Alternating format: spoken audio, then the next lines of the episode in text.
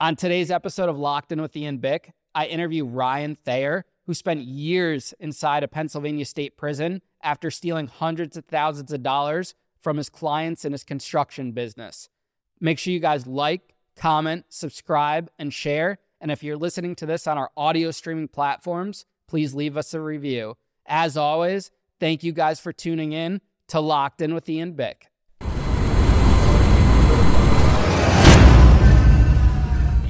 Ryan Thayer, welcome to Locked In with Ian Bick, man. Thanks for coming out here today. Uh, I always like to start at the beginning of someone's story. So where are you from? What was your childhood like growing up? I'm um, from Levittown, Pennsylvania. Uh, played baseball, football, wrestling, and raced bikes my entire life. Uh, basically went to school as a kid, played sports, and did construction. What kind of family do you come from? Uh, I have a brother, two sisters, a mom and dad, still married, not divorced. Basic basic household. And what did they do for work? Uh, my dad was a union carpenter until he got in an accident, and then he re- retired in ninety-two. My mom was a nurse. She would go to work at nighttime while my dad was asleep, and then she'd be a stay-at-home mom during the day. So pretty normal family. Pretty normal family. And you guys had, like, money or middle class? Uh, middle class. Middle yeah, we class. Didn't have money, but we didn't really go without. You didn't struggle at all? No. What's middle school and high school like for you? Uh, middle school was all right. We have a mixed... Uh, Mixed crowd. You have some people that are struggling. You have some people that are doing well. That's pretty much it. Uh, high school, I didn't want to go to a regular high school, so I went to a VOTEC school. What's that? It's uh, like you go for a trade. Mm-hmm. So I already knew construction, so I didn't want to do, go for carpentry. So I went for civil engineering. Civil engineering, you know, dirt, grade, stuff like that. So I figured if I was taught one way from my dad and my brother, and the carpentry teacher wanted to teach me a different way, instead of banging heads, I went for engineering, something I had... I didn't know anything about. Yeah. Now, do you go off to college after that, or that was not, it? That was it. So you jump right into your career right after high I school? I jumped right into, right into work. And what's the career you end up going for? Uh, construction. And do you do that with anyone, or you do it alone? Uh, now, present? No, after high school. Oh, after high school, I worked for, uh, for my dad. And what was, like, the dynamic of that? It was, like, a big company? It was a small uh, it wasn't, company? It was a smaller company, uh, five to ten employees, did uh, residential houses. Like additions, roofing, siding, windows. And how old are you at this point? Uh, eighteen. And is the business, like, successful? Is uh, it struggling? It was doing. It was doing good. And before you got into this business, you'd never committed, like, any crimes a day in your life? No. What about like a, a fight here and there, and like going to Westchester? But that was about it. What about alcohol, drugs, anything never like that? Never did a drug in my life. Never even smoked a cigarette. So I guess the thing that I'm surprised by is, like, you come from a good family. You're, like, clean completely, no issues, and then all of a sudden this turns into, like, a financial fraud case essentially, like with the with the company? Yes and no. So I had I didn't have one hundred percent control of the money because I was dealing with insurance companies. So the insurance companies were paying a public adjuster, and then the public adjuster would pay the money in disbursements. So when the money started not coming in, instead of saying, you know what, I, I need to figure this out. I need to stop. I need to not do any more work. I thought I could fix it and continue taking deposits and working. So that was the illegal aspect of it? The illegal aspect of it was taking the deposits to try to continue working and then not being able to finish the job. And who told you to, like, how did you learn about this? Was it your dad that showed you this? No, he had nothing to do with it. He, him and my mom actually told me, don't get involved in insurance companies because it's not going to end well. But this is your dad's company. Correct. And you're doing, and he said it was okay for, like, you to deal with the insurance companies? Yes and no. He didn't. So I would do my work. I would do my work as my own. And then he had his own business, essentially, that he did the roof and the side and the additions. So he wasn't solely, he wasn't solely with me. We weren't solely together, is what I should say. But it was tied together. But it was, it wasn't until it became a criminal matter. Then it was.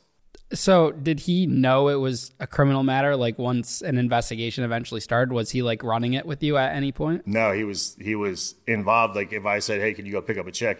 That was it. He would go pick up a check. So because he picked up a check, he became, I guess, like a an accomplice. An yeah. accomplice, yeah. And at, at no point, like, he catches wind and says, hey, Ryan, like, you shouldn't be doing this, or, or talking you out of it? I didn't really, nobody really knew the magnitude of what it was. Except for you. Um. Yes and no. So I really, I was dumb to it because, like I said, we I never been in trouble. I didn't really know, like, how. I didn't know it was a thing until it actually got until I got called and said, you need to turn yourself in. And even when I turned myself in, they were like, it's for contractor fraud. And I'm like, I have insurance. I have um, my G C number. I have everything that I need to have. How is it fraud? So you you weren't aware at the time that it was fraud, that when you were doing this? So I was, I kept trying to work to make it right. So in my eyes was, I wasn't like, hey, Ian, you gave me a check for fifty grand. I went and bought a Maserati. It was, you gave me a check for fifty grand. I went and finished somebody else's job in order to get that money to pay to finish your job. So it was like a construction Ponzi scheme. Basically. But you unwillingly were doing this. Like you you didn't necessarily know it was a Ponzi scheme at the time. You were just like trying to keep the business. I was trying to keep, I was trying to make everybody whole and keep everything to make sure that the guy still had pay, uh, payroll and make sure any vendor didn't get beat out of money. But what was like the, the, the cause that made, forced you into needing this extra cash? Did you have like one job that went bad or something like that? that uh, I had a couple of jobs that the checks were supposed to come in and they didn't come in. The client like bailed out? No, it wasn't the client. It was it was controlled by a third party, by a public adjuster. Uh, and you just got screwed out so of that. So the public money. adjuster was saying, well, there's not there's not enough work done for them to give me the check, or we're still waiting on a check. So instead of saying like, hey, listen, I can't finish your house until I get this check, I was too proud to be like, hey, listen, Ian, you're not going to be able to live in your house for six months because your insurance still owes me a check. It was a, all right, I'm going to get your house done as fast as I can, no matter what it takes. Yeah. And then it got to the point where it was too far. It was too far gone to be able, like I was twenty-three years old. I didn't have access to money. It wasn't like I could take a hard money loan for a million dollars and finish these houses and then pay back a bank. Yeah, but wouldn't the adjusters eventually have to pay you to make it all right? Or they, yeah, but like I said, instead of instead of telling them, listen, I'm not doing any more work, I would keep trying to do the work. But like, don't eventually they gotta pay? Or no? They yes, they have to pay. So huh. you can't like they have to. They have a thing what they call depreciation or your holdback. Yeah. Once your job is seventy-five, eighty percent done, they release your depreciation or your holdback. But if you build faster than they do their inspections, so like the way it works is they'll come out, they'll do the inspection. They'll say, all right, listen, we're going to demo this entire house. All right, fine. Here's a check for fifty grand. Now, you build fifty grand worth of you build fifty grand worth of billables. Now, you could either say, hey, listen, I got to stop because I'm waiting for the insurance company. They'll take a week to come out. So now you're not working for a week. They'll look at the house. They'll say, okay, you have the demo done, the concrete's done, the framing's done, um, the electric's done. Now we owe you another check for your plumbing, H V A C, insulation, drywall. So, okay, we're going to cut you that check. Now it might be another two weeks until you get that check. So now you're like, hey, listen, I have, I'm not working at your house for the next three weeks until I get that check. Yeah. Now you get that check in three weeks. You do your electric, your plumbing, your H V A C. You get that done. Now, once you get that done, once again, they have to come out and they have to do an inspection. So instead of playing their game and saying, all right, I'm going to do the work. You're going to inspect it. Then I'm going to do the work. Then you're going to inspect it. I would just constantly keep doing the work and then waiting for them to pay. So what's like your mindset? Why did you want to do that? Was that just like being young and, and not knowing just, anybody? It was just young and wanting to just build as fast as I could. And is that how like your dad operated his business? No, not, not even close. So did you, do you feel like you were in like a competition with him or you wanted no, to? No, I don't, I don't really know what the, what the drive to build as fast as I did was. Yeah. And yeah. It was just like growing the company more, I guess. Yeah, I guess so. So had these adjusters paid you on time, it never would have been an issue and it, everything would have went flawlessly. I mean, you're always going to have problems, but yeah, it would have been a lot smoother than. So if you have a if you have a job that's based off of um, scheduled payments, like for a customer, you say, all right, I'm going to rip your roof off today. I'm going to put your roof back on today. I'm going to be done today. So you know you're only floating that money for twenty-four to forty-eight hours. You you buy your material, you pay for your dumpster, they pay you, you cash a check, you move on to the next. Yeah. Or if you do a kitchen or an addition, you they give you your money. You say, all right, I'm going to do this, this, this, this, and this. When I get to this stage, you're going to give me another check. So you constantly have cash flow. So unless you're going out partying or spending it recklessly, you're always funding the job with the way your payment plan's set up. Now, how stressful was this, like moving this money around and kind of having to stay afloat through other jobs? Were you ever worried that like the jobs would dry up and then the cash flow would run out? Um, I was pretty good at staying involved in the community and sponsoring stuff and being at events and Uh, sponsoring little leagues, and uh, I was a high school wrestling coach, so everybody knew what I did. So you had a little bit of social media, but it was mostly word of mouth. So people would see what you do and they would say, hey, listen, I just got my roof done. He did it. He did it in a day. Everything was clean.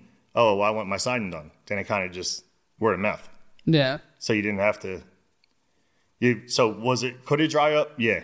But you had to make sure it didn't. So where does it all go wrong then? Because this could have kept going, I guess, forever, right? It could have, it could have kept going, especially with the way, with the way construction is now after COVID. It's, there's like a construction boom everywhere. Anywhere you drive by, people are, are doing construction. So you just ultimately need a few more years longer, I guess, right? Or a couple hundred thousand dollars at that time. So where, what's like the day that it starts to unravel? Uh, so the one day um, I'm at work, I get a call from a detective and he says, you need to come turn yourself in for construction fraud. And I'm like, all right, when? He's like, well, when can you? And I was like, uh, well, I'm on a job, not really in the area. This is like a Tuesday. I'm like, can we do it on Friday?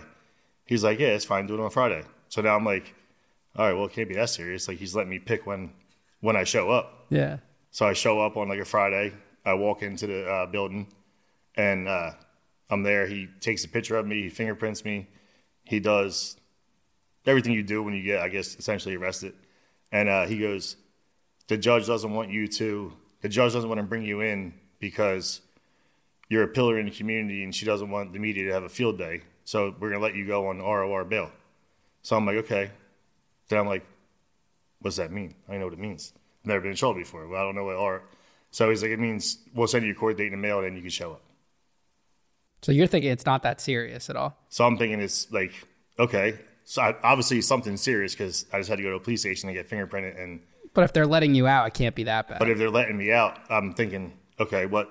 Do they ask you any questions while you're at the police station? No information at all. So they just arrest you. That's it. No detectives. And... No, the, the guy that was there was a detective. Yeah, he was. It was just one detective, and he said, uh, "These are your charges." He showed me a little seat, uh, sheet. He did the fingerprint, the mugshot, and then uh, he was like, "Yeah, we'll send you your court date." And who are they saying are like the victims of this construction fraud?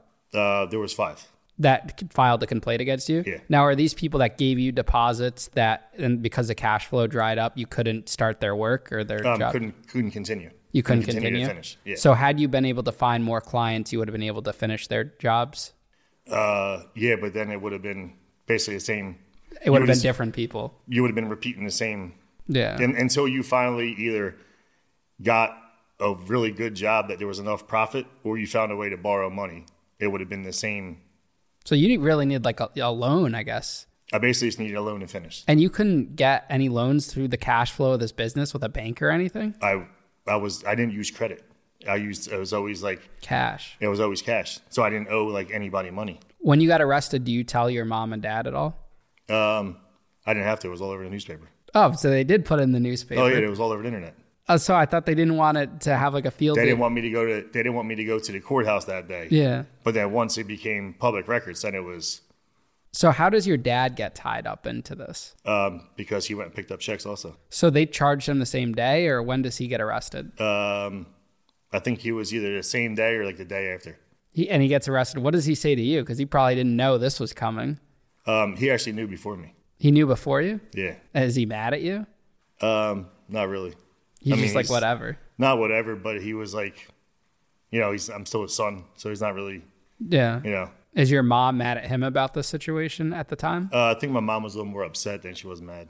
And what about your siblings? What are they thinking? Um, they're my sisters. My sisters were scared. Me and my brother don't talk, so I don't really care. And what about like the com- the community, your other clients? Are, are you losing more business now because of this? Um, so now I work for somebody. I don't work for myself. Okay. But um, at first I thought like, man, this this is gonna kill me. Like I, all I do is construction, so I thought I was like, all right, I'm never gonna I'm never gonna do this again. Um, but then I started. I, people actually started reaching out like, hey, um, can you do this for me before you go away, or can you do this for me before you go away? So I would call a detective and be like, hey, listen, uh, this person just asked me if I can do a job for them. And it's directly across from the courthouse. Like, are you cool with me doing this? And uh, he was like, yeah, we, we know you're doing it. You're still licensed. You're still insured. So technically um, you can do it. Uh, the judge didn't stop you from working under your name. I'm like, okay, because at that time I wasn't sentenced. Yeah. So I was like, okay, so people that knew me were like, um, hey, can we do this? Can we do that? Can we do this? So pe- some people knew that um, the situation, that it was a money situation. It wasn't me trying to be like malicious. Yeah. And they were like, all right, well, can I try to get work done while, while he's still around, I guess. How long were you on bail for, like awaiting uh, trial or uh, sentencing? sixteen months sixteen months this was going on. Yeah. So what, what year is this and how old are you? It was two thousand fourteen I was twenty-four You're twenty-four years old, never been charged. This was like literally one big like unintentional accident, I guess you could say. Mm-hmm. And your dad played like little to no role in it. Mm-hmm. That goes to show you like how twisted the media could be too. Cause when I was like looking up your case in the articles, they like, they, they put a lot of blame on your dad. Mm-hmm. And even like, it, I guess it sells more, father and son, construction fraud and whatnot. Do they give you a plea deal? Um, so they come to my house numerous times, try to talk to me. I'm like, listen, I don't, I don't know what you want me to talk about. I got, I don't got nothing for you. So I go see, I go see a lawyer for my prelim. He goes, this is real simple. This is civil, not criminal. I'm like, okay. He goes, give me five grand. I'll get it thrown out in your prelim. I'm like, all right, fine. No problem. Get the five grand. I give it to him. The night before I go to my prelim, he calls me and says, uh, yeah, you got a twenty-five hundred dollars balance. I'm like, you told me five grand. He goes, yeah, it's going to be twenty-five hundred dollars more. I'm like, all right, it's six o'clock at night. There's no banks open. How am I supposed to get twenty-five hundred dollars He goes, uh, well, if you can't get it, when we go to court tomorrow, we'll tell the judge that they can wait while you go tap Mac. I'm like, there's no way in hell I'm going to tell the judge that you guys were all waiting for me to go get money when I'm in front of her for money. So I, one of my buddies gave me the twenty-five hundred dollars I give it to him. We go to court. We're in court. Everybody's like, um, you know, did he do work in your house? Yes. Did he not finish your job? Yes. So I go through the people. The judge is like, um, because of the magnitude of this and your involvement in the community, I have to send it to higher court, which would be Doylestown for us. Um, people that know, know if you go to Doylestown, it means you're going somewhere. You're either going to the county or you're going to... So you're doing jail time. You're doing jail time. Yeah. You go to Doylestown. So he goes, come see me on like a Tuesday or a Wednesday. I'm like, all right. This is a very laid back court. I go see him and he goes, um, yeah, I want twenty-five grand The I'm lawyer. Like, I'm like, so you want seventeen five He's like, or eighteen five He's like, no, I want twenty-five I'm like, dude, you want thirty-two thousand dollars for something you told me was civil, not criminal? He's like, well, we're going to be in trial for seven days. I'm like, you told me it was civil, not criminal. Now you want thirty-two thousand dollars He's like, yeah. So I'm young. I've never been in trouble in my life. And I'm like, no, I'm not giving it to you. Yeah. Like, it just wasn't happening. And do you get a new lawyer at this no, point? No, I went the entire time with no lawyer. You did it yourself? I did it. I did it without knowing. Without knowing. So I didn't know. I went to, I showed up the one day um, in like Dickies in a safety green shirt.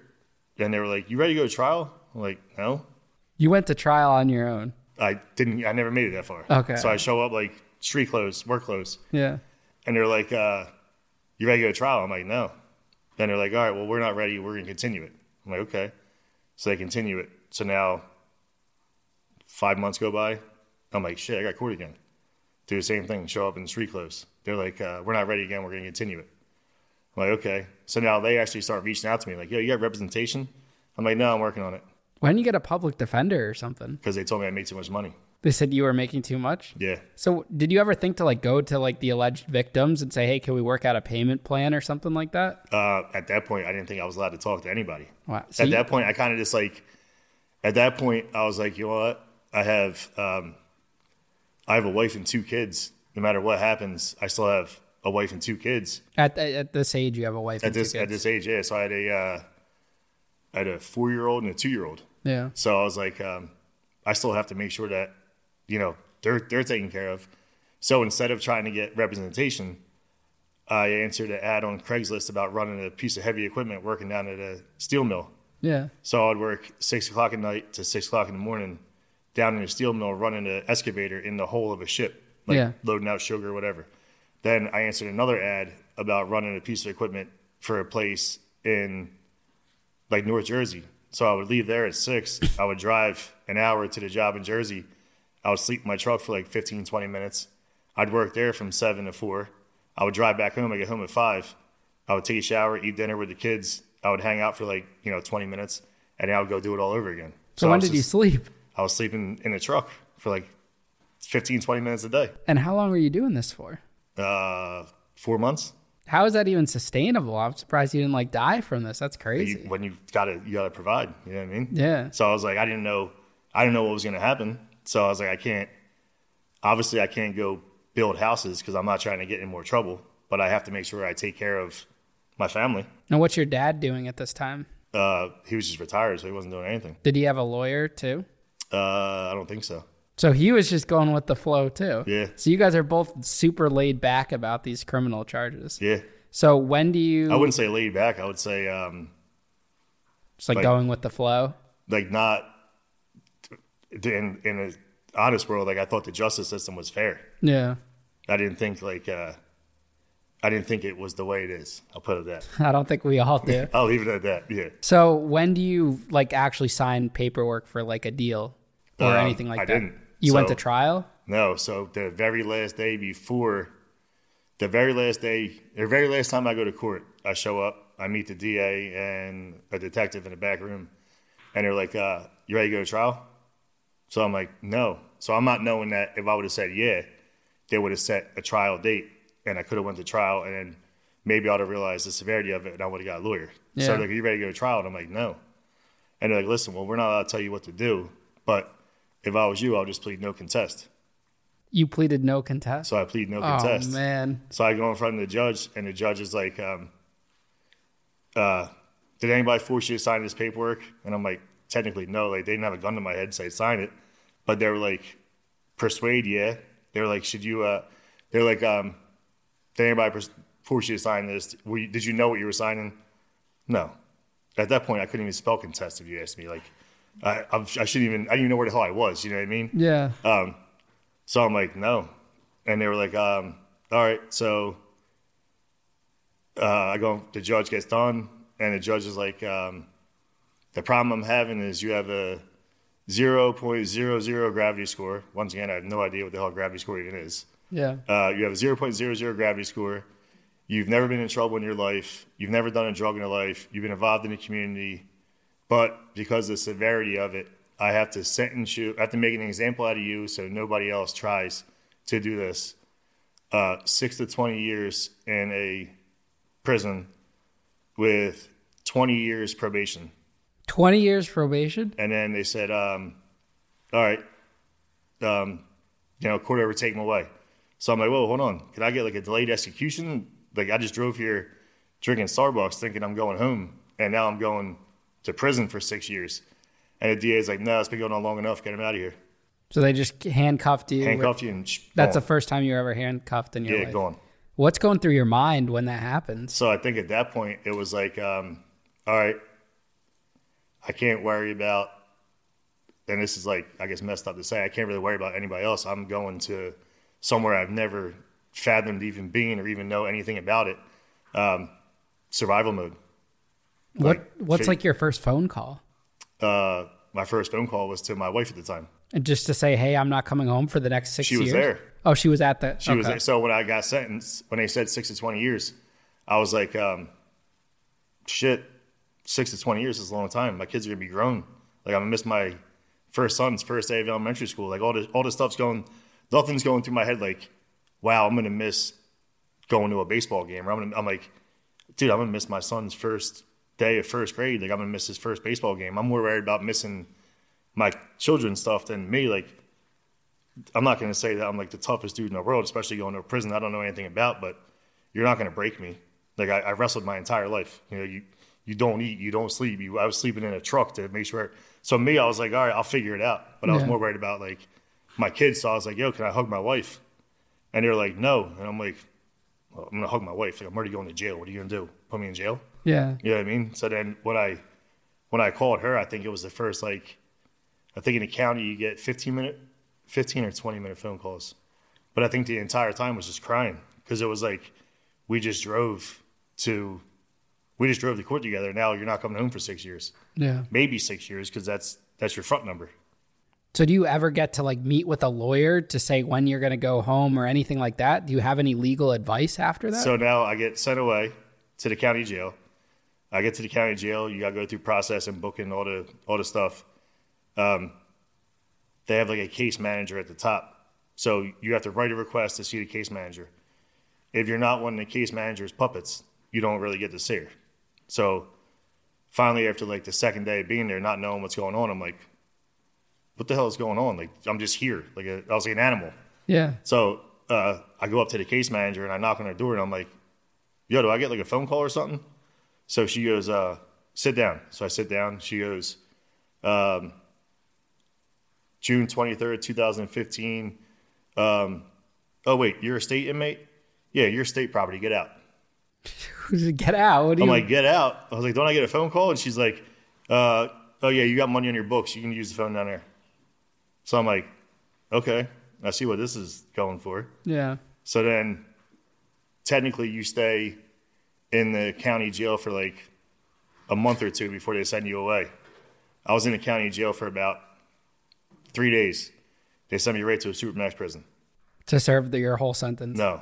So I go right to a, I go right to a prison called Graterford. It's like well known in Philadelphia. It's where you don't want to go.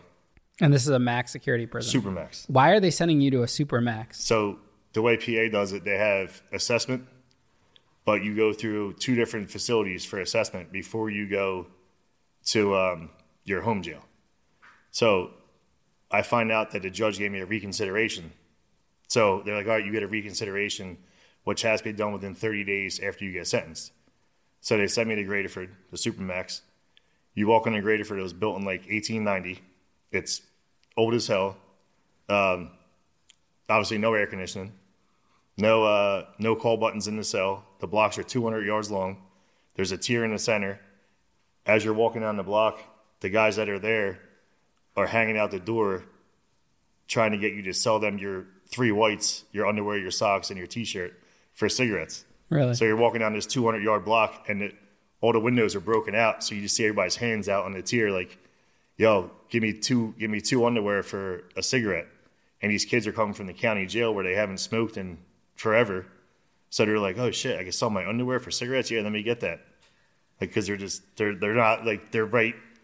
Their mind is so uh, instant gratification that they're like, I want a cigarette. Not, I'm going to be in this dirty ass place for who knows how long. Yeah. Until I can get commissary or money to buy whatever. Yeah. So then you go to Graterford for assessment. You stay there normally for like uh, two months. I was there for like two weeks. They sent me to the second place for assessment called S C I Camp Hill. I go to S C I Camp Hill. I'm there for like two weeks again. Now S C I Camp Hill is like right here. Graterford is like right here. And Green uh, Benner is like right here in the center of the state. So the way P A moves you, everybody goes to Benner. You get to Benner. Benner's like a Greyhound shipping hub. You get the you get there, they process you, put you on a bus, say, all right, you're going to Graterford. You drive three and a half hours in the box back to where you started at Camp Hill, so you can use the bathroom but not get off the bus. Then go from Camp Hill to Graterford. So you start in Camp Hill at three a.m. You get back to Camp Hill at five p.m. and you get to Graterford at eight o'clock at night. Wow. Stupid. Now, do you look the way that you look now when you were going into that one hundred percent. Prison? So you had the tattoos, you were well built. Yeah. Is what are how are people reacting to you in so, prison? When I'm in the county, um, I was like, all right, I, I'm not one to take my shirt off. I don't ever take my shirt off. I've no. been like this my entire life, but I'm like, I, I just don't take my shirt off. I don't know. I don't. I don't care. I don't do it. Okay. Um. So, I was like, um, when I'm in the county, the county's like powder puff. It's college. It's college without the girls. And I got in trouble for saying that because they played my phone calls and they were like, is it true you said this shit's a joke? And I'm like, yeah, there's fifty-five inch T Vs mounted on the wall. Like, yeah, it's, it is. Um, but they use that against me. So I'm like, all right, I'm going to go to the shower. So I'm sitting there, and as weird as this is going to sound, you watch everybody. You see, like, you know what time this guy gets on the phone. You know what time this guy showers. You know what time this guy doesn't shower. You watch everybody. And because I was used to running work and coaching, I was militant to see how everybody moved. So I'd watch guys go to the shower, and I'm like, all right, this dude's wearing sneakers, this dude's wearing shorts and a t-shirt, this guy has just a towel, whatever. So I'm like, you know what? I'm probably the biggest guy on the block, and I'm covered in tattoos, and I got a bald head. I'm going to go to the shower in shower shoes, boxers, holding my towel in my hand. So I come out on the tier and I walk to the shower, shower. I come back. Uh, the next day I'm down in like the day room, and the dude that was in with me, he goes, uh, yeah, yesterday when you went to the shower, all the guys in the day room were like, damn, how many years does your cellie have in upstate? And he was like, yeah, he's never been in trouble in his life. And they're like, what do you mean? He's like, that's just how he looks. And they're like, that guy's never been upstate. And he was like, dude's never been in trouble in his life. So you just carried yourself a certain way. So the way I, the way I, anytime they moved me, every place they moved me was a supermax. I don't know why, but they'd move me to a supermax. So the second supermax they sent me to was the worst supermax in the state. It's where they sent people that can't can't behave. So like if you were an asshole, that's where you went. So they moved me there, and they moved me there, and I'm in assessment again, and everybody keeps getting called, and I'm like, all right. Now I see the five C Os come in with a lieutenant with his camera. I've been moved enough times now, that means you're going to the hole. They're like, there, cuff up. I'm like, fuck my cuffing up for? So like turn around and turn around and walk to the slot. So I'm like, all right, turn around and walk to the slot. They cuff me up. We start walking. I'm like, where am I going? They're like, the hole. For what? I'm like, what am I going to the hole for? To like bed space. I'm like, so you move me from a assessment place that is meant you stay there until they find a home jail that suits your security level and your program needs. I'm a zero with no programs. I just have fifty months to serve, but you're moving me to the hole. So they're like, you're going to the hole. I'm like, okay. So now I go into this like little box. It's like a little three by five box, and you have to get strip searched. I've already been strip searched five times and haven't left the box. So what do you strip search me again for? But all right. So I get in this little ass cage, and it has cameras everywhere because the guys act like assholes and get maced. So it has to be documented. So I'm like, all right. So I give everything out of the slot. The one C O's like, uh, give me your wedding ring. I'm like, no. He's like, give me your wedding ring. I'm like, I'm not giving you my wedding ring. He goes, uh, you're going to give me your wedding ring. I'm like, what are you going to do? Put me in a hole? I'm not giving you my wedding ring. Yeah. So the L T's like, uh, get dressed. I'm like, all right. I'm getting dressed. We're walking down the hallway. The uh, L T goes, you're out there. I'm like, what's up? He goes, uh, I've never seen somebody give such a hard time about a wedding ring. I'm like, L T, no disrespect. You guys just moved me six hours away from my home. I'm on the opposite side of the state. I'm going to the hole. Like, what what else do I have? Like, that's the only thing I got left. Like, I'm not I'm not giving it to you. So now I'm like, I'm in the hole. I don't I don't know what the hell is going on. So like, C O comes by. I'm like, yo, C O, do I um, is there any rules I have to follow? He's like, no. I'm like, all right. So there was rules. At six a.m. you had to be on your door with your light on. That meant you were signing up for shower. I didn't know that because he told me there was no rules. So I'm like, yo, C O, do I get a cup kit? So anytime they move you, you get brown paper bag lunch, brown paper bag breakfast. Like, legit, when you go on Brit, you eat peanut butter, an orange drink, and like a fucking apple. Yeah. That's what you eat every time they move you. Yeah. So at this point, I'm like, I don't even want to eat, dude. I don't care. I was like, um, do I get a cup kit? So they'll give you a little white cup. It has like a deodorant that makes you smell like raw onions. You don't use it. You're just beat. Like, is that the even, Bob Barker shit? Or? Yeah, Bob, exactly. Yeah, yeah, yeah, don't yeah. even try it. Just, just go without. You know what I mean? So they give you that. They give you this little ass like safety toothbrush, um, shaving cream, but you don't get a razor because you're in the hole. So it's just stupid. And then toothpaste that you might as well use your finger or whatever. So I'm like, yo, I get a cup kit. He's like, I'll see what I can do. So he drives by, drops the meal slot, throws something in like I did something wrong. Like, I didn't do shit, bro. You just moved me. Like, I didn't beat up a C O. I didn't, whatever. So I'm like, all right, whatever. I'm just going to go to bed. So I put the shit on. I got to brush my teeth. And I'm like, Psh. I'm like, what the hell is this? I look at it. The bitch gave me shaving cream. Yeah. So I'm like, this motherfucker. So all right, whatever. So now I start hearing at like three a.m. I hear all this noise. Like, I'm like, what the hell is going on? So I'm on a second tier. They turn all the lights on. I look out the tier, and everybody's standing on their bottom bunk. The assholes are flooding the block.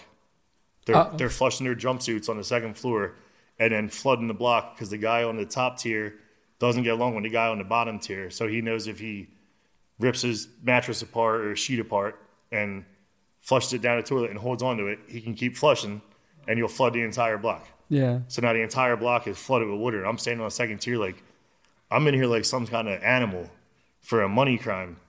Uh, the dude Sandusky from Penn State, Yeah. He's two doors down from me. I'm Wait, like, you were near Sandusky? Yeah. I'm like, why are we even in the same facility? Did you uh, talk to him at all? No, because he was two he was two cells down. No, he was in solitary his whole time? He was in sol- Yeah, he was in solitary. So they come around and do showers. So I'm watching them do showers. I'm on the door like you're supposed to. I'm in I'm in my boxers. I got my shower shoes on. I forgot how you had to hold your towel. You had to hold your towel a certain way. But I'm standing on the door like, all right, I'm going to shower. So I see the C O hits this door, hits this door. Skips my door, hits the other door. Now, when you walk in solitary, you're fully cuffed behind the back. You have to go there, whatever. I'm like, I don't care. I just want to shower. Uh, so C O skips my door. I'm like, fuck. So I'm like, yo, C O, what's up with the shower? He's like, uh, oh, you weren't on the gate at five a.m. I'm like, yo, C O, I'm not trying to be disrespectful, but nobody told me that. He's like, well, now you know. So you had to miss a shower. So I had to miss a shower. So I'm like, this is stupid. So now they do their yard. You get your one hour a day, whatever. C O comes over to me and goes, yo, um, you want to go to yard? Now you're in a cage by yourself. And I'm like, yeah, I want to get out of here. Of course I want to go to yard. He goes, uh, just let you know, they're out there throwing cups of shit and piss at each other. I'm like, yeah, I'll just stay in here. Like, I'm not going out there. How long does this continue for that you're so in the hole? I was in the hole for twenty-two days. So this is your your very first t- couple months in prison. You're spent half of it already in the hole, like those first couple months. Yeah, so I'm, I'm moved. At that point, I moved six times already. Yeah. And then I get put in the, the hole. Now I'm in the hole. And um, they're like, yo, Thayer, you're going to um, you're going to G P. I'm like, I don't know what G P is, but it's better than this. So I'm like, all right, cool. So then I get I get onto a block, and I'm walking around, and they have the placards on top. It'll say, like, level two, level three, level four, and then obviously the hole is level five. That's how they – you go from a level one, two, one, two, three, four, five is the hole. Um, so I go, I'm walking to the block and it's a level five block. I'm like, these fucking people. Why am I going to a level five block? So I walk into the block and it was the first block that I was ever on that the second tier actually had fences. Yeah. So I'm like, yo, C O, what's the fence there for? He's like, so me or you don't get thrown off. I'm like, this is great. I'm like, this is fucking awesome. So now I get put in with a dude that was the dirtiest person in the world, like the dirtiest human being. As a cellmate. As in life. Like, okay. This dude was probably came from the gutter. And what do you say to him? And I walked in, and he's, like, dug in his hell, doesn't want nobody in his cell. And uh, I look at my thing, and it says I'm bottom bunk. He's on the bottom bunk. And I'm like, I don't know, I got fifty months. Do I really want to deal? Like, I don't know. I don't know how this works. Um, do I really want to, like, start a fight with this guy? And so I'm like, well, you know what? I'll just, fine, I'll go on the top bunk. So I go on the top bunk, and this time it's too late for any kind of movement. This dude would sit on his bed and roll cigarettes and smoke them like this as he's rolling them. So now if I'm trying to sleep, he's either it's either on the, my back or it's in my face. So I'm like, this fucking guy's killing me. I'm like, I can't, I can't, I can't live like this. So I'm on the block a couple of days, and I go to some of the guys. I'm like, yo, what's like, what's up with this dude? And they're like, he never, nobody ever lasts with him. And I'm like, what do you want me to do? Like, what am I supposed to do? They're like, uh, go tell the C O that he's smoking in his cell. And I'm like, I'm not. I'm not going to tell C O dude spoken to this hell. Like, I'm not ratting this dude out. So they're like, um, you have to stay on the block for thirty days before you can request a cell move. And everybody on that cell was either medically coded to be on that cell, or it was like, you go there until bed space opens up somewhere else. So you're really not meant to stay on that block for a long time. Yeah.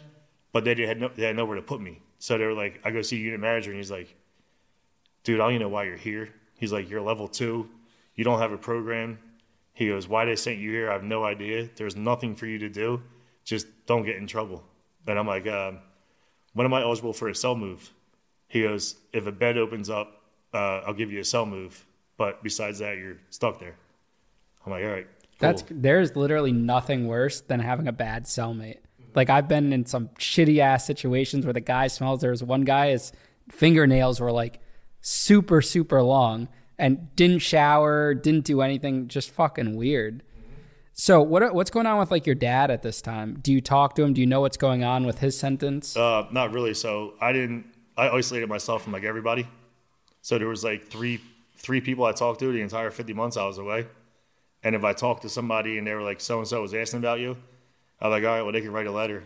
And if they didn't write a letter, I didn't even try to, like, I didn't ask. I didn't ask what was going on outside the walls because, one, it didn't pertain to me, and two, I couldn't do anything about it. Did you know your dad got sentenced to prison, though? He got sentenced the same time as me. Oh, the same day? Yeah, same day. Did you feel bad about that at all? I mean, of course, because I'm once again, I'm two hundred twenty pounds. He's fifty years old with a, a triple bypass, a broken neck, or broken back. Like, he's not in any shape to be to be dealing with that. How much time did he get? He got sixty months. What? He got longer than you? Yeah. Why would he get longer than you? Um, because he didn't show any kind of remorse at sentencing. But he didn't really do anything wrong. He was just. But you're like my sentencing guidelines were. My sentencing guidelines for a zero on the gravity score, never being in trouble in your life. The only thing that carried the sentence they gave me was weapons of mass destruction, rape on a minor under the age of like thirteen, and like homicide. Was there a lawyer that you could have reached out to to maybe for an appeal, or no, because of your plea? I reached out to a lawyer. I paid a lawyer for my reconsideration, and that's why I kept going back and forth on writ. And I had I hired like the most powerful, what they say, most powerful lawyer in my county for my reconsideration. Um, when that happened, there was a guy that killed five affluent kids in a really rich neighborhood. So that was like the biggest breaking news. Wait, was that the kid that the other kid that killed the kids in the field or whatever? Yeah, yeah. That kid. So his his I was already down for like maybe a year and a half when his stuff came through. Yeah. So everybody wanted to take his case because that was like, not only does nobody get killed in Bucks County, you don't kill, five people don't get killed in Bucks County, especially in New Hope. Like, it doesn't happen. So everybody, that was an appealing case for everybody. They wanted to be, they wanted that case. Yeah. So the guy I hired, I didn't get, I ended up getting like his assistant. So I get his assistant and they move me all over the state again. I come back down, I see him, and I walk in, and uh, the dude looks like a Ken doll. And he's like, uh, yeah, how you making out? I'm like, I've been moved twenty times in the last twenty months. He's like, yeah, um, you're going to have to go in there and tell me you have a drug problem. I'm like, no, I'm not doing that. He goes, what do you mean? Like, you'd make mad at me. I'm like, I'm not going to go in there and tell them I have a drug problem. He's like, dude, you better tell them something. I'm like, I coached high school wrestling my entire life. I've never done a drug in my life. I'd rather fifty people know what I'm going through, then fifty people be like, he he didn't do drugs. He's just doing that for a lesser sentence. Because like, your reputation. I wasn't lowering. I wasn't lowering my standards to play the system of the justice system. Yeah. Are your kids coming to visit you, or you didn't let them? So county, I only let them come like one time because um, I didn't want them seeing me through glass. Then I made it like a goal to get closer to my home. So I was in Greene County. Um, you're not allowed to get a move for two years. Until you can request a, a move. The only way you can uh, request a move is a hardship, and you're not getting it. They'll deny it. So I'm in Greene, which is six and a half hours away from home. They came up one time then, and I didn't want them. I didn't want them one driving. I didn't want them being in a car for six hours to come see me, and then driving home tired six hours. Like I didn't want. I don't want to be away from them, but I also didn't want to disturb their life with having to deal with, with that. You know what I mean? Yeah. So I was at Greene. They came once. Then out of nowhere one night, I could use phone. My phone shut off. That usually means they're moving you. So now I'm like, fuck, I'm getting moved again. So now they wake you up at three thirty in the morning. Get moved again. Now they move me from Greene to Pittsburgh. Now I'm at S C I Pittsburgh. I get to S C I Pittsburgh. S C I Pittsburgh was built in like eighteen seventy. It's like a castle. So now I get there, and uh, I was there, and um, same thing. I'm on like an assessment block. It's it's five tiers high. It's like an old old ass castle. So I get put in a cell with a guy, and at this point, I'm just pissed off that I keep getting moved. So now I'm not going to say I'm turning a little more into like an inmate, but I'm starting to get a little more like there's no incentive for being good. And this is like the halfway mark of your this sentence? This is probably twenty months into my fifty months. Okay. So now I'm like, there's no there's no incentive for being good. Like they, you go see the case manager, and they're like, yeah, you can sweep a tier if you want. Like, or you can go work in a chow hall. I'm like, I'm not working in a chow hall. Um, but there's no incentive to do good. The only way the state keeps you an incentive to do good is to give you a thing called triple R I. If you get a write-up, triple R I is almost like guaranteed parole. Um, it's like almost like the feds version of good time. Yeah. Um, but one write-up, they take your triple R I. So you can't physically get in no trouble at all. Um, but now I'm like, if I knew I can control who was in the cell with me, I did. Because I was like, I was just over it. I was done. So some old guy came in, dirt ball, and uh, nothing. Like, he walks in like, yo, you got coffee? I'm like, I ain't got shit, dude. Get on top bunk. He's like, I'm bottom bunk status. I'm like, I don't care. Get on top. Like, I was just dick. Uh, so he's like, yo, I got to use the bathroom. I'm like, you're not using the bathroom until these doors pop. And he's like, uh, no, I'm using the bathroom. I'm like, old head, use the bathroom. I'm going to fuck you up. So, so now, you start to change, like, your whole mentality. Like, I started I started getting mad because there was nothing. Like, I was just there doing nothing. I mean, the system was kind of failing you in a way. There was there was nothing. There was no incentive for being good. There was no, like, I didn't need any kind of help. I didn't need drug therapy. I didn't do drugs. I didn't need to learn a trade. Like, I just didn't want to sit idle. And that's what they, they they'll make you. They take a, they are very good at forming a good person into a bad person. And even the surroundings, like guys are, I, I'm curious, were guys like trying to gravitate towards you to learn like about business or anything like that? Yeah, so I got, I got a lot of that um, where guys would like come to me and say like, you know, I'm tired of messing up. What can I do? Or I would explain to them, like, they would come to me and um, they had no idea about money. Everything was instant gratification. So you were allowed to buy tobacco. So I don't eat sweets. I don't eat candy bars. I don't eat honey buns. I don't smoke. So I'm really just sitting there like eating chow hall shit because I'm like, it's horrible, but it's not, I'm not paying. I'm one, I'm not crunching up. I'm not crushing up shit and making food. Like, I'm not doing that. It's, um, no, I'm not making a chi-chi. What's it, what's a chow hall food like? Shit.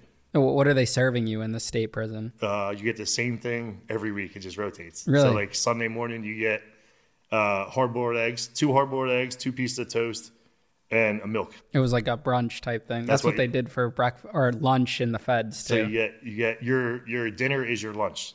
So your heavier meal is your lunch. So Sunday morning, you get two hard-boiled eggs, two pieces of toast, and a milk, and an apple. Then for lunch, you would get, like, either a bologna and cheese sandwich or some kind of, like, goulash shit. No, I'm sorry. I'm sorry. For lunch, you would get two grilled cheese sandwiches and tomato soup. Oh, wow. They, they're very then, fancy. Then for dinner, you'd get some, like, shit that they just threw onto a onto a tray. Yeah. But um, I didn't really care. I was like, I'm in prison. I don't expect the food to be good. So I would find either the guys that – there was a lot of guys that were, like – oh, I'm going to screw the system. I'm going to walk down into the chow hole in the pouring ass rain or the freezing cold. I'm going to get my tray and I'm going to throw it in the trash because they owe it to me. I'm like, yeah, go ahead, old head. Let me get that tray. And they would give it to me. So I would eat four grilled cheeses just because they wanted to prove a point. Like, yeah, yeah I, I met got, guys that would be like that. They're like, I got mine. I'm like, you just walked forty-five minutes in the rain because the chow halls on the older jails were not, they weren't on the block. Yeah. So you'd have to walk. If you're on the fourth tier, you have to walk down four flights of stairs. Walk through the yard in the pouring rain, had to get stopped, get patted down because they would try to bring a pudding back to the cell and then they would get mad when they pat, got patted down and took it. But they'd be like, they would set, their goal would be to go get a tray and dump it in the trash so they could be like, yeah, I got mine. Did you like develop like a prison hustle or anything to help pass the time? Uh, yeah.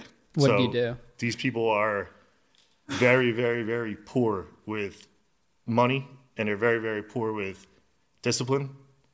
So I would watch everybody and I would see what they would do and I would see them go to commissary and you would know when their family got like a tax return or you would know when somebody sent them money because it was seventy-five dollars.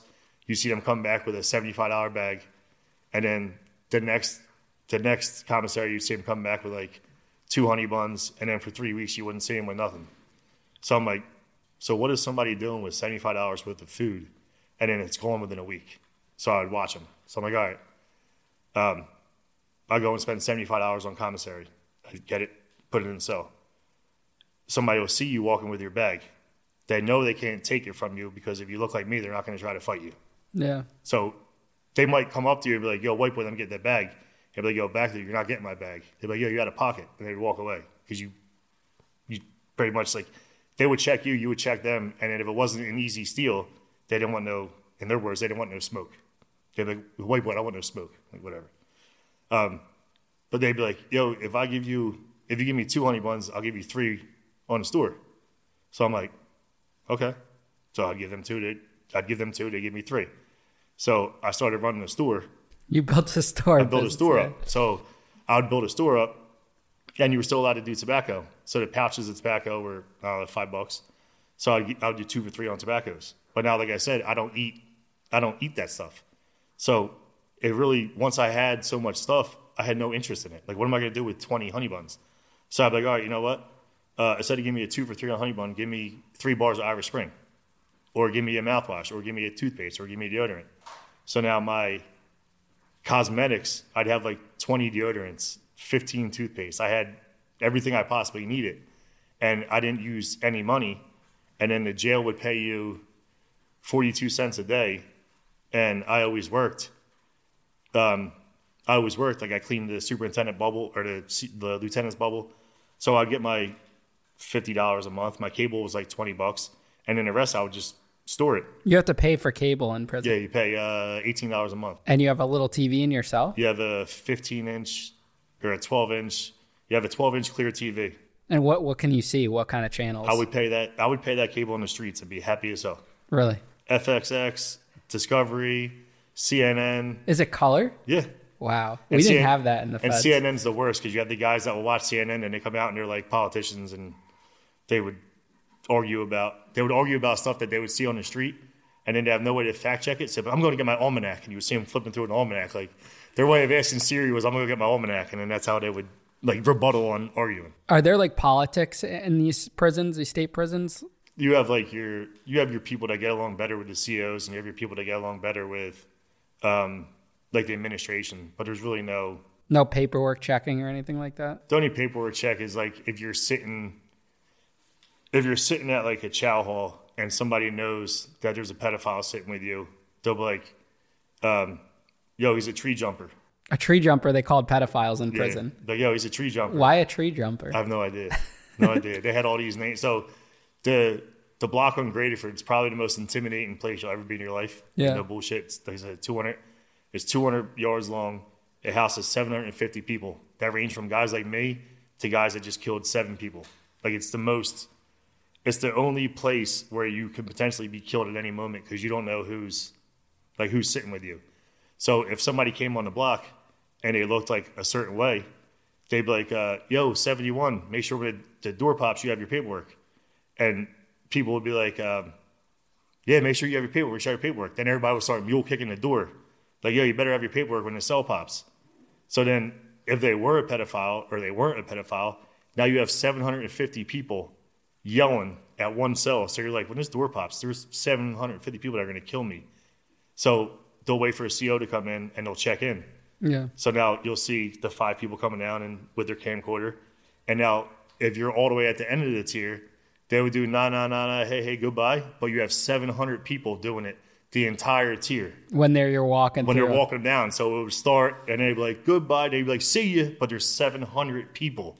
That's crazy. Doing it. Did you so, see anything crazy happen to the, like these sex offenders at all? No, they're they're so protected. Yeah, they're so protected. Like one, you're only allowed two phone calls and three phone calls a day, and they can't go back to back. And the, besides drugs and gambling, the only thing you'll get killed for in state prison is the phones. A cell phone or the, the no regular the regular phone? regular block phones. Okay. So they made they made the block phones, um, a dollar ninety nine cents for a twenty minute or a fifteen minute phone call. They used to be like five dollars for phone calls, so people didn't use them. But when they made them affordable, everybody wanted to get on the phone. So at first they were unlimited, but dudes were getting like beat up over the phone. So they started putting policies in for the phone. So I remember the one time in Pittsburgh, the phones are in the yard. So if it's pouring rain and you want to call your wife or you want to call like your grandmom's dying, you go outside in the rain and you stand in the rain to talk on the phone. That's the only way you're getting on the phone. So I remember the one time I'm on the phone, and the phones were set up by either, they had like these little bullshit gangs. I don't know anything about the feds, but they had like the, if you're white with a bald head, you were like a skinhead. But they were, whatever. That's a whole other story. But um, everybody had their own little phone. Like the Muslim had their phone, the Spanish had their phone. The white dudes never had their phone. Like the white people didn't get phones unless you actually got, so white people didn't get the phone unless you found somebody that worked in the yard. So like what I would do is I would run the store. Then I would take the store money, and the guys that worked in the yard, I'd be like, yo, here's two pouches of tobacco. While you're out cleaning the yard, make sure you hold the phone for me. So then they would call yard. Everybody would run to get to the phone. He'd be standing there holding the phone. I'd walk over and I'd get the phone. And everybody would be like, yo, how'd you get a phone? Well, I paid him to hold the phone. Did people have like a, a phone hustle where they would sell their minutes to people, like add someone onto their phone uh, log and then let them call when they ran out of minutes a month? Because we only had like a limit of like three hundred minutes per month that you could use. So we didn't have minutes. We had, we had, you, you had to buy a phone card. But so was it unlimited per month? It, you can spend like ten dollars. We get you like ten minutes, twenty dollars, get you twenty minutes. or mm-hmm. I'm sorry, ten dollars would get you, I forgot what it was, ten dollars would get you X amount of minutes. But if your people on the street paid for the phone calls themselves, you could call them as much as you wanted, and they would just get charged uh, a dollar a phone call. So no one ever ran out of minutes or anything? No, everybody ran out of minutes because they would try to call their girl to yell at them that's not answering them, and they would buy a phone card, and they'd have to wait from Tuesday because Tanya hung up on them on Tuesday, but commissary doesn't come till Friday. Yeah. So now he has to wait Friday for his phone time to come on. So now his phone time comes on, and he's running to the phone to yell at Tanya because he couldn't talk to her for three days because he ran out of phone time. Yeah. Did you have like a prison nickname that they were calling you? No, not really. So you just really, people, for the most part, kept to yourself. Yeah. And so people would be like, "Yo, what do they call you?" I'm like, "Ryan." That was like, it. That was it. You're just very like nonchalant throughout like this this experience. I mean, I didn't really have a choice, dude. Like, what are you gonna do? You can't go nowhere. That's true. So I went from being able to control my life one hundred percent to here you go. But not everyone could just like adapt like that. You, you were able to adapt. You don't have a choice. What are you gonna do? I guess that's true. You just sit in the cell and cry. And how how's your relationship with like your mother at this point? Um, she would she wished I would have talked to her more, but I really just didn't. I didn't talk to anybody. I didn't want to. I didn't want to burden anybody with me being like. So if you're if you're on the phone, the one time I was on the phone, and if you ever heard somebody get cracked in the head with a sock and a lock, it's probably the most distinctive sound you'll ever hear in your life. And I'm on the phone, and this dude next to me gets whacked with a sock and a lock because he was on the wrong phone. And then everybody started rumbling. I hung the phone up and I walked away. I'm like, whatever, dude, do you. But I didn't want to be, if I'm on the phone with my mom and now this dude just gets cracked and you start hearing all these people fighting and I hang up and they lock us down for five days and you can't get back on the phone. Now, how's your mom going to feel? Yeah. You know what I mean? Like scary shit. Like I was talking to him and then all of a sudden I heard a fight and now I'm not, I don't know what's going on.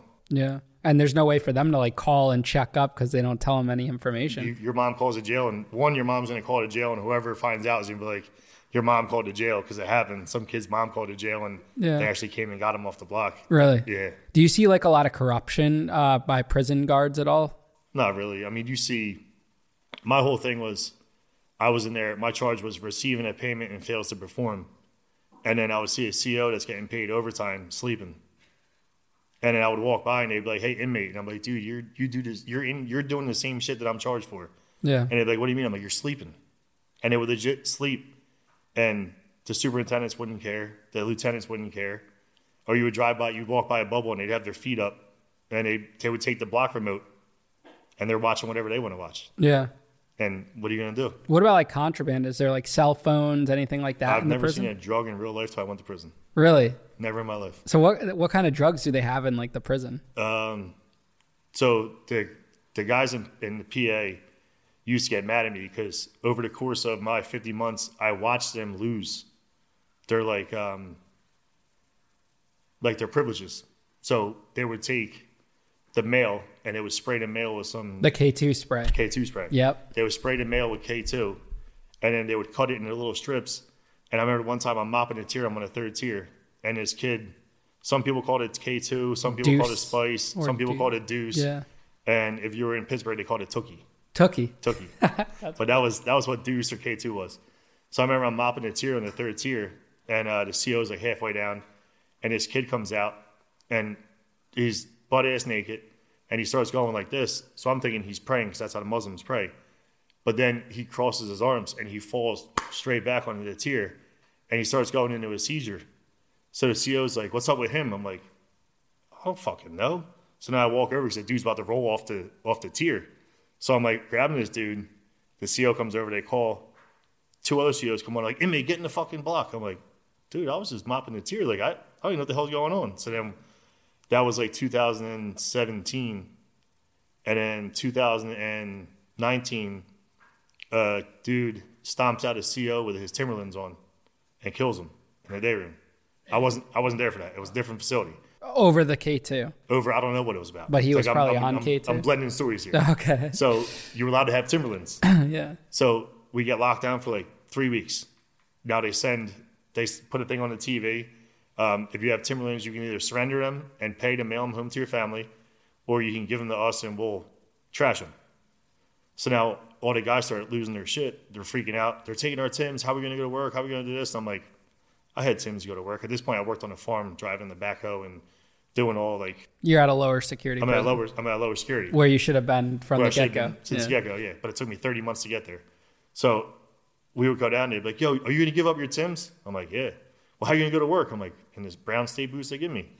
And like, we don't think this is bullshit. And I'm like, you guys need to realize the Timberlands are a privilege. You stomped out a C O and killed him with Timberlands on, so they're taking him. Like, you did, you did it to yourself. And you're like, yeah, but what if I stomped him out with my bare feet? I'm like, they're not going to take your bare feet. Like, you have a privilege. They took your privilege. That's it. End yeah. story. So we're locked down for three weeks for that. Then two weeks we're good. We get locked down again for like a month. Now, they don't know. They said four C Os or five C Os in the mailroom opened something up, and they all got like real sick. So now they're like, all right, no more mail. So we're locked down for like five weeks. They're going around sanitizing everything. They don't know what the hell's going on. They got CERT team coming from like every jail coming in doing shakedowns. Then they finally let us out, and we get a letter saying that now all of our mail has to go to a central hub in Florida. Florida will photocopy your mail, email that to the jail. The jail will print it, and then it'll give it to you.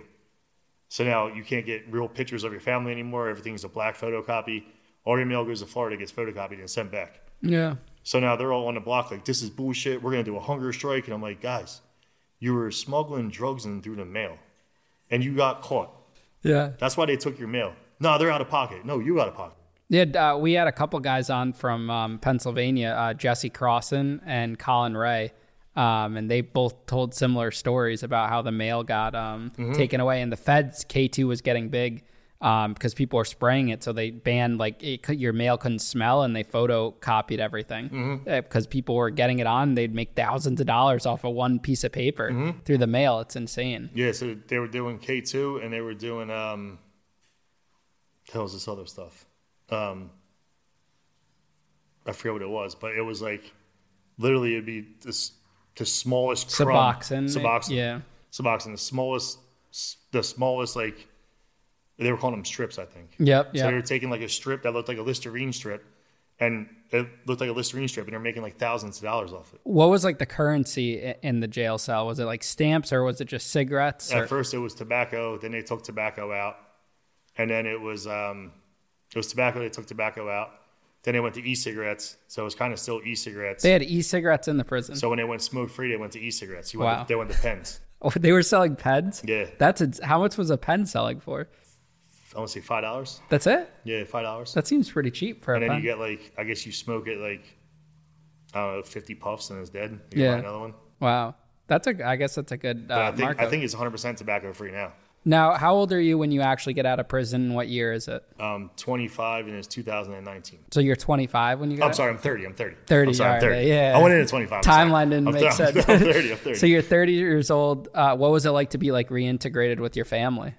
Um, so when I went to the minimum camp, I was more. When I went to the minimum camp, I was there for twenty months, and it was more normal. Like I went to work every day. I ran a backhoe. I ran a loader. I worked outside outside the jail. I was on C W P, so I went to like churches and picked up trash and stuff. Um, so me, I worked outside the jail every day. So like I saw cars. I would snowplow the parking lots. So I was never really my last twenty months. I wasn't inside the facility. Uh, I took care of the superintendent's property. So when I left, I walked out the same door that I walked out every day. So it wasn't really like a it wasn't really like a shock. Like I was behind a wall for fifty months. Yeah. But um, as soon as I came out, it was right back to work.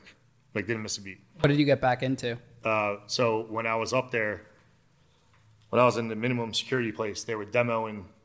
I, it's, I essentially helped build the jail that I was housed in. So they were closing down Graterford, and they were opening an S C I Phoenix. So it was on the same grounds. So I would load out the dumpsters of scrap. So the guy that would come to do the scrap would do the dumpsters. I was like, hey, listen, I'm going to need a dumpster on Tuesday, I'm going to need a dumpster on Wednesday, and I'm going to need a dumpster on Thursday.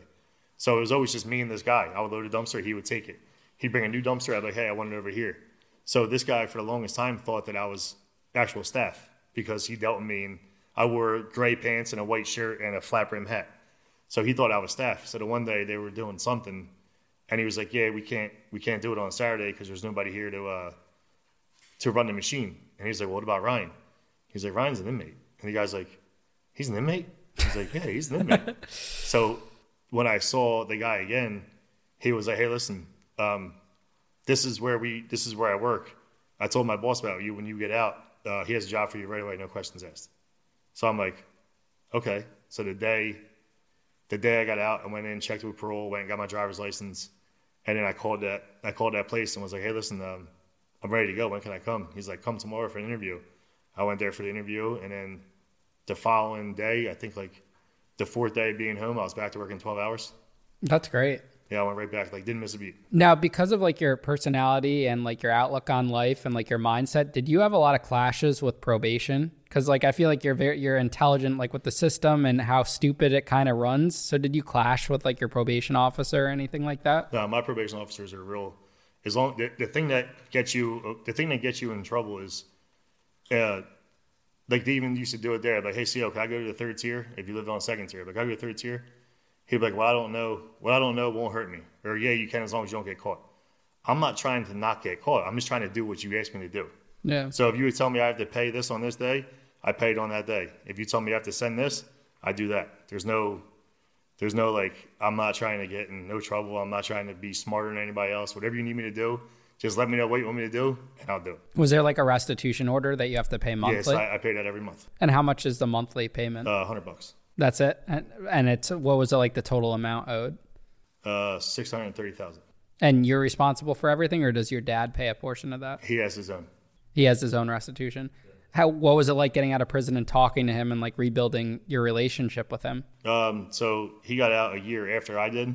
And then, uh, I still only talk to him like here and there, not no bad blood thing. I just, I don't, like I said, I don't want to talk about it. It's the past. So I don't want to, I don't really care to hear about it. Like, you're the first person I ever talked to about it because I didn't, I did it, it happened. I'm not trying to be like, oh, I'm a victim. They did this to me. It's not like I went there, I did it. I saw some stuff I shouldn't have saw. I saw some stuff that I can't believe they, they get away with it. And I saw corruption in our justice system, but I'm not going to go start a movement to be like, you know, this is bullshit. But there's a lot of stuff that goes on there that people have no idea about. Like myself, I didn't know about. What would you say is like the biggest thing you were shocked by your whole experience? Uh, the amount of money they waste. Like they waste ridiculous amounts of money and nobody cares, because if the budget is sixty million dollars, they'll spend ninety million dollars. And it's not like a, hold on, wait, why are you spending ninety million dollars? It's all right, next year we're going to give you one hundred. Then they're like, all right, we're going to spend one hundred twenty. There's no, there's no cap. There's no oversight. There's no, nobody cares. If they spend ninety and they're supposed to spend seventy, well, we'll just give you another fifty. There's no, the amount of stuff they waste, the amount of staff that they waste. You hear them on the radio say like, hey, we need one C O to work. Um, it was six to two, two to ten, and then ten to six. So at like eight o'clock in the morning, they'd be like, hey, we need a C O to work um, two to ten. You and I would be on the same block. Nah, well, hold on, we'll wait. Then at eleven o'clock, still need five C Os to work, two to ten. You and I would be like, yo, Ian, watch this. Now at twelve o'clock, we need two C Os to work, um, two to ten, time and a half. Like, hold on, wait. Now at one thirty, yo, we need two C Os to work double time. Yo, all right. Yo, all right, I'll, I'll take it. So you could you could literally sit there and be like, all right, if I offer now, it's just going to be it's gonna be time and a half. If I wait a little longer, if they desperately need somebody, they're going to give me double time. So you can just make your own, like the C Os would be like, hey, listen, uh, you're going to see me a lot. I'm, I'm working fifteen doubles this month because uh, I'm trying to buy a new jet ski. That's crazy. So you would see C Os that would just work and work and work and work. And they would work fifteen, fifteen doubles or ten doubles, or they would work as much as they possibly could because there was nobody there to be like, hold on a minute, dude, you, you have fifty hours overtime. How is this possible? And whoever signed off on it was like, well, we need one hundred twenty C Os. If we only have one hundred ten C Os, we have to either lock down the jail, and then that costs money because now you have to send out trays, blah, blah, blah. This is my thinking. They don't think that way. But they would just, C Os would just be like, all right, yeah, I'll, I'll take it. Now, was it hard for you to interact with, like, your kids, like, friends' parents at all, like, navigating that as that dad that came out of prison? No, because, like I said, I don't talk to people. So they don't know you went to prison, or they know? They know, but if they know, they won't say anything. Like, for baseball and stuff, people know. But, uh... I'll be right back to doing the same thing. I, I rake the fields. I make sure the kids have what they need. If a kid doesn't have something, I'll buy it for them. You're also if, an intimidating person to look at. Like, huh. uh, I don't know. Like, you're just like, if I wouldn't be one to ask you about your experience. Like, if, if like my kid knew that like you went to prison, I wouldn't go up to you and say, hey, how was prison? You know, like I feel like people are more comfortable asking me because I look like a kid and it's like they're talking to their kid. Mm-hmm. But I, I don't know. I just feel like in your scenario, not everyone's coming up to you to ask you about that. Yeah, I mean, I don't know. I guess so. I'm not I'm not a bad dude. Do you like talk about it with like your immediate family, girlfriend, wife, or anything like that? Um, yeah, okay. But not so like like I said, maybe five people know besides you now and these guys. Because, you know, there's like a curiosity for people that have never been through it before. So I think there's a curiosity about it, but I also think that when you tell people some of the stuff that you saw, they'd be like, no way in hell. Yeah. Like if you tell somebody um, on a Friday night, I had a twelve-inch T V, my tablet that I could write letters to that are almost text, listening to my Biggie Smalls that just doesn't curse because it's Walmart music. Why I'm drinking a soda that I bought on the yard and a tub of ice cream because I had an ice cream ticket.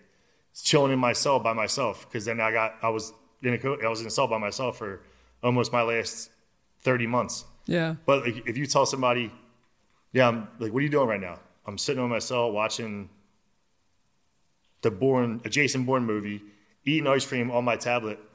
They'd be like, dude, you're in prison. You'd be like, yeah, no shit. I, like, dude, it's crazy. I like, remember seeing like guys getting Ben and Jerry's every day because you could buy Ben and buy Jerry's, ice yeah. yeah, ice cream, um, just all the commas. You could get all this stuff. Yeah. It's it's literally. I mean, the M P three players, the twenty dollar Walmart ones, mm-hmm. they're selling for one hundred and twenty bucks, and music like two dollars each. They were selling fifteen inch clear T Vs for three hundred dollars.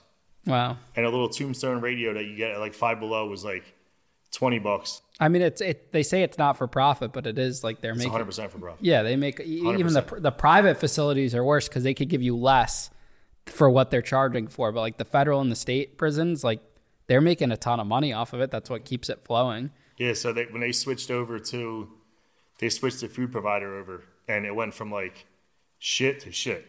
Like the food went from edible to almost edible. Do you end up uh, going back into business at all? Starting your own company? No. Nope. Do you want to? Nope. Do you feel no like you have like P T S D from it, or no? I just I have no interest in um.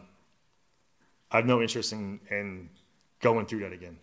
So like I, I did as much as I could possibly do as a, a person and a business owner, um, with like my community, with kids, with with sports, with I did when I when I first came home, I was actually like, you know what, I'm never doing anything for anybody again.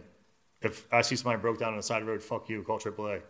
Like I was so, I wouldn't want to say I was hostile, but I was so sour. You're that, better, yeah. I was so sour that what I did leading up to that and then what they made me look like and then what I went through when I was there, that I was like, I'm not going to be a good human no more.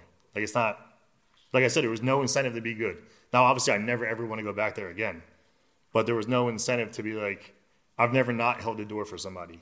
I never not started the message with good morning to somebody. I never... uh Like, I never not helped somebody, you know what I mean? Yeah. But then I was like, no, I don't want to help nobody do shit. Like, I'm going to go to work, and I'm going to go to my house, and leave me alone. Have you seen yourself becoming a person you didn't want to be, though, and you've kind of, like, scaled back?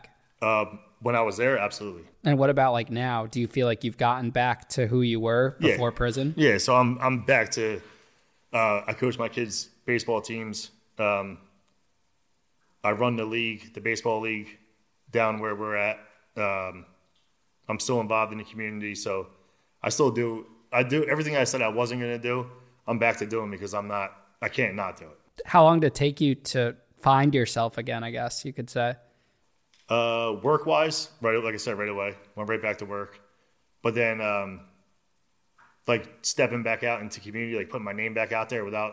So I never did anything like this. I like if there's a Facebook page, marketplace, or a common group, and somebody's like looking for a recommendation for something, I won't write your name because I don't want some asshole being like, oh yeah, that was him, blah, blah, blah. Because I'm like, I don't feel like hearing this noise. Yeah. So I would like send somebody a message. Like if you were looking for something that I knew my buddy had it, I'll still network other people's businesses, but I would do it privately because I don't want to hear backlash from anybody being like, oh, he's recommending a tree company, but he did. I didn't want my name uh, tarnishing like anybody else's saying like, oh, well, if he's recommending him, he can't be a good person. So why did you finally feel comfortable enough to come and talk about it?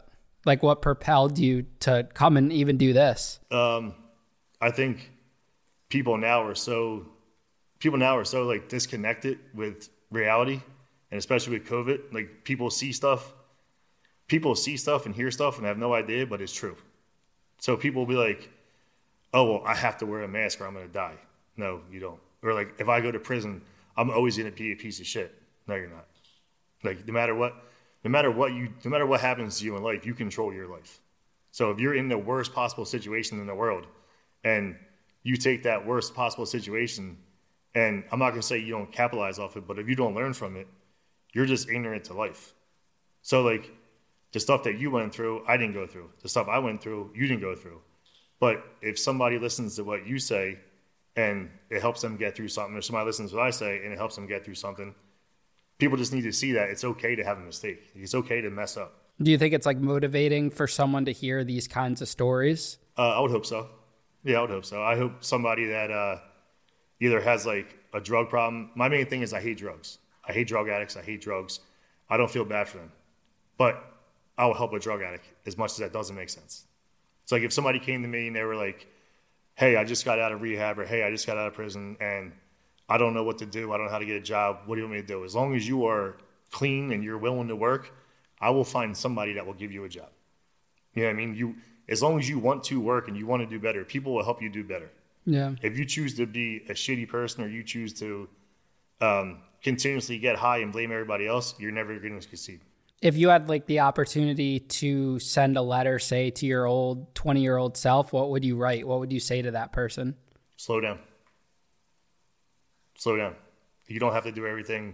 You don't have to do everything one hundred miles an hour, and you don't have to do everything to look like you got it under. You you don't have to do everything to look like you got it under control. It's okay to make a mistake. You're literally like the older version of me, because that's like my mentality. Like everything was like rush, rush, rush, super ambitious, and then like I covered things up, because I didn't want like that failure identity with me. I was so like, I had a successful business and I wanted to keep scaling it. And then it just like, it catches up to you so fast when you're not taking things slow. Mm-hmm. And now I feel like my mindset's so much more different now. I'm more cautious and I'm I'm looking at things and analyzing. And it's kind of like, it's interesting to see like those crazy things that brought us, you know, to where we are now. Mm-hmm. But Ryan, thank you for coming on the show, man. It's great talking to you. I'm I'm happy we're the first people you're sharing your story to. Yep, yep, and I think absolutely. The audience is really going to like it, because like your situation, my situation, two different things, but it could happen to anyone. Mm-hmm. Like you just, you really never know. It could be bad timing. It could be, you know, you're hanging out with the wrong crowd, anything, it can happen. Absolutely. So thank you, man. Appreciate yep, it. Thank you.